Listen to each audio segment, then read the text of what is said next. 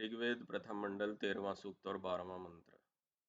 स्वाहा यज्ञं कृणोतनेन्द्राय यज्वनो गृहे, तत्र देवा उपव्यये। पदार्थ। हे शिल्प विद्या के सिद्ध यज्ञ करने और कराने वाले विद्वानों, तुम लोग जैसे जहाँ यज्वन यज्ञकर्ता के गृह, घर, यज्ञशाला कला कुशलता से सिद्ध किए हुए विमान आदि यानों में इंद्राय परमेश्वर्य की प्राप्ति के लिए परम विद्वानों को बुला के स्वाहा, उत्तम क्रिया समूह के साथ यज्ञम, जिस तीनों प्रकार के यज्ञ को कृणोतेन सिद्ध करने वाले हो, वैसे वहाँ मैं, देवान, उन उक्त चतुर्श्रेष्ठ विद्वानों को उपव्यय, प्रार्थना के साथ बुलाता रहूँ।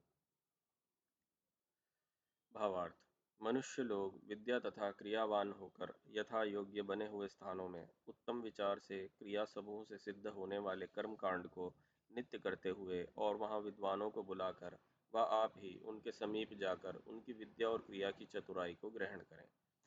हे सज्जन लोगों, तुमको विद्या और क्रिया की कुशलता आलस्य से कभी नहीं छोड़नी चाहिए, क्योंकि ऐसी ही ईश्वर की आज्ञा सब मनुष्यों के लिए है। इस तेरहवें सूक्त के अर्थ की अग्नि आदि दिव्य पदार्थों के उपकार लेने के विधान से बारहवें सूक्त के अभिप्राय के साथ संगति जाननी चाहिए। इस मंत्र के साथ ऋग्वेद के प्रथम मंडल और बारहवें सूक्त का समापन होता है। मंत्र ये कहता है कि हम अपने जो हमने स्थान बनाए हैं, यज्ञ आदि क्रियाओं को संपन्न करने के लिए, अग्नि के को सही ढंग से उनका उपयोग लेने के लिए, उससे लाभ प्राप्त करने के लिए तो उसके लिए मैं उत्तम उत्तम विद्वानों को आमंत्रित करूँ, जिससे कि वे मेरे यज्ञ को ठीक प्रकार से संपन्न करावें। मैं उन लोगों को आमंत्रित करूँ, जो अग्नि के विषय में जानते हैं, यानी ईश्वर के भी विषय में जानते हैं सही सही और जो लोग भौतिक अग्नि के विषय में भी जानते हैं सही सही जिनको इस बात का ज्ञान है कि किस प्रकार के पदार्थों का हमें संयोजन करना है, किस उपलक्ष्य में किस प्रकार के मंत्रों का संकलन करना है उन मंत्रों का किस प्रकार ठीक ठीक उच्चारण और पाठ करना है, जो उस मंत्र के पीछे की भावना को जानते हों, जो यज्ञ करता या यजमान जो है, जिसने यज्ञ का आयोजन किया है, उसके प्रति उन्नत भावना वाले हों,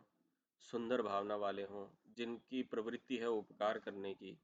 जिनके मन में ईर्ष्या और द्वेष नहीं है, जो शुद्ध मन, हृदय, बुद्धि के साथ उपस्थित हुए हैं, ऐसे जो विद्वान जन हैं मैं उनको प्रार्थना के साथ बुलाता हूँ, बुलाता रहूँ। जब भी मेरे पास कोई ऐसा उपलक्ष्य हो तो मैं ऐसे विद्वानों को खोजूं, उनको समझूं जितना मुझे ज्ञान है। उस, उसकी परिपाटी पर उनको तोल कर यदि कोई ऐसा विद्वान मुझे मिलता है तो मैं उसको आदर सहित आह्वान करूँ और उनसे कहूँ कि, हे हे विद्वान, आप हमारे स्थान पर पधार कर हमें ईश्वर के विषय में कुछ बताएँ और हमारे इस यज्ञ को संपन्न करके हमें इसके अर्थ से विदित करावें और हम उनसे ये भी प्रार्थना करें, उनके पास जाकर ये भी देखें कि वे इन क्रियाओं को संपन्न कैसे करते हैं, उनकी, उनसे हम उनकी विद्या लें और उनसे उनकी क्रियाएँ सीखें। तो इस प्रकार से जो एक सुंदर हमारा संबंध है, विद्वान का और यजमान का तो उसको हम निखारें और परस्पर वृद्धि के साथ हम पूरे समाज, राष्ट्र और संपूर्ण विश्व की उन्नति करें। ये इस मंत्र का भाव है।